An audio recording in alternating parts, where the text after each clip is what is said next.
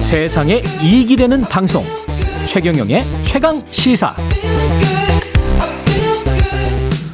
네, 지난 음, 날 31일이죠. 일본에서 중요한 선거 열렸는데 자민당이 단독 과반에 성공하면서 기시다 총리도 국정 운영에 힘을 받게 됐다고 합니다. 일본 현지에 있는 박철현 작가 연결돼 있습니다. 안녕하세요, 작가님. 네, 안녕하세요. 예. 뭐 예상 외의 선전입니다. 그죠? 단독으로 과반 이상의 의석을 확보한 건. 네, 그렇습니다. 단독 과반수랄까 지금 이제 465석 중에 그 261석을 차지했는데 예. 261석은 과반수라기보다는 일, 일본식 용어로는 절대 안정 다수라 그러거든요. 와. 절대 안정 다수. 예.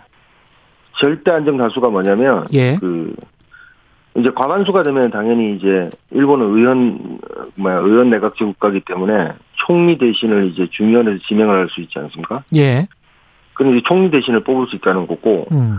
이제 절대 안정 다수는 뭐냐면은 그 일본에 17개 정도 상임위원회가 있습니다. 예. 그 상임위원회에 그 위원장 전부 다 이제 자기네들 위원장을 할 수 있는 거죠. 전부 다. 예. 일본은 이제 중요한 본회의에서는 법안에 대한 심의를 안 하거든요. 아.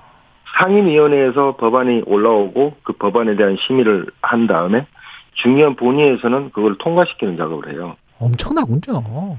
그러니까 거의 예. 뭐 옛날에 그뭐 민주당이 180석 얻은 것보다 훨씬 더 대단한 한국에서 절대 안정 다수로 예, 아, 예, 한국에서 예.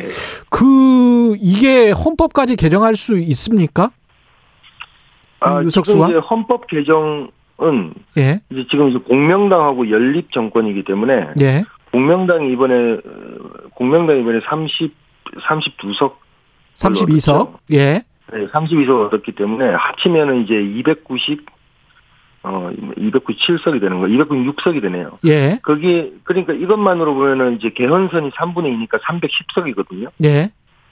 310석이기 때문에 안 되는데 문제는 이번 선거에서 가장 이제 선전을 했다고는 승리를 거둔 데가 일본 유신의 모임이라는 일본 유신회라고 한국에서 유, 발음하는데 유신 유신. 네. 일본- 예. 예 레이지 유신할 때 유신인데 완전히 구구파의 냄새가 확 나네요. 유신.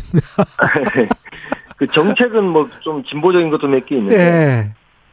사상적인 그런 모습을 보면은 그 개헌에 무조건 찬성하는 아. 정당이기 때문에 음. 원래 이제 이제 오사카 도오루라는 그 한국에서도 유명한 일본 내에 좀 극우주의자가 있는데 예. 그분이 만들었던 정당이 이제 전신이고 음. 근데 그분은 이제 좀 약간 뭐라 그래야 되나 당이랑 안 맞는다 그래 가지고 너무 좀 극우적이라 그래가지고 그분은 예. 이제 은퇴를 했거든요. 예. 경제 은퇴를 했는데 그 지금은 좀 정책 같은 경우는 진보적인 것도 좀 있긴 있어요.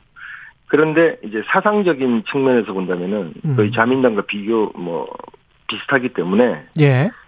그 정당이 이번에 41석을 얻었어요. 와. 원래는 10, 석 정도, 11석 정도밖에 없었는데 예. 아주 군소 정당이었는데 이번에 41석 그러니까 41을 얻었기 때문에 예. 합하면은 334석이 되지 않습니까? 아, 개운선 넘어가네요. 그래서- 그러면. 예, 개헌을 뭐 훨씬 넘죠. 개헌이 310석인데 뭐 중간에 반대표나 그런 게 나온다 하더라도 뭐 넘어가니까 아마 이번 회기에 벌써 개헌되는 거 아니냐라는 이야기가 일본 내에서 많이 나오고 있는데 그러면 전쟁할 수 개헌은- 있는 국가 일본이 될 수도 있겠습니다. 그 자민당 식으로 개헌이 되면은 거의 뭐 그쪽으로 갈 확률이 높죠. 전쟁이라기보다는 이제 구조가 폐지되겠죠. 음, 당장 그렇게 할 어떤 그 뭐랄까요 요인이 있나요? 일본 자민당 근데 정권에 뭐 근데 지금 중국과의 관계가 계속 대만 쪽 이쪽에서 음, 문제가 지금 생- 생카쿠 열도라는 게 문제도 있고 예, 또 북한도 이제 미사일 쏘고 있고 그러니까 그런 분위기를 역시 만들어 가고 가려고 마음만 먹어버리면은 그렇게 예. 될 수는 있는데 근데 기시다 그 총리가 이번에도 이제 101대 총리 대신으로 보면 또 지명이 되겠죠. 예, 근데 그 기시다 총리가 그렇게 뭐 그거를 좀 제어해주지 않을까라는 이야기도 있고 아, 근데 이제 기반은 이제 조건은 마련된 셈이죠 지금.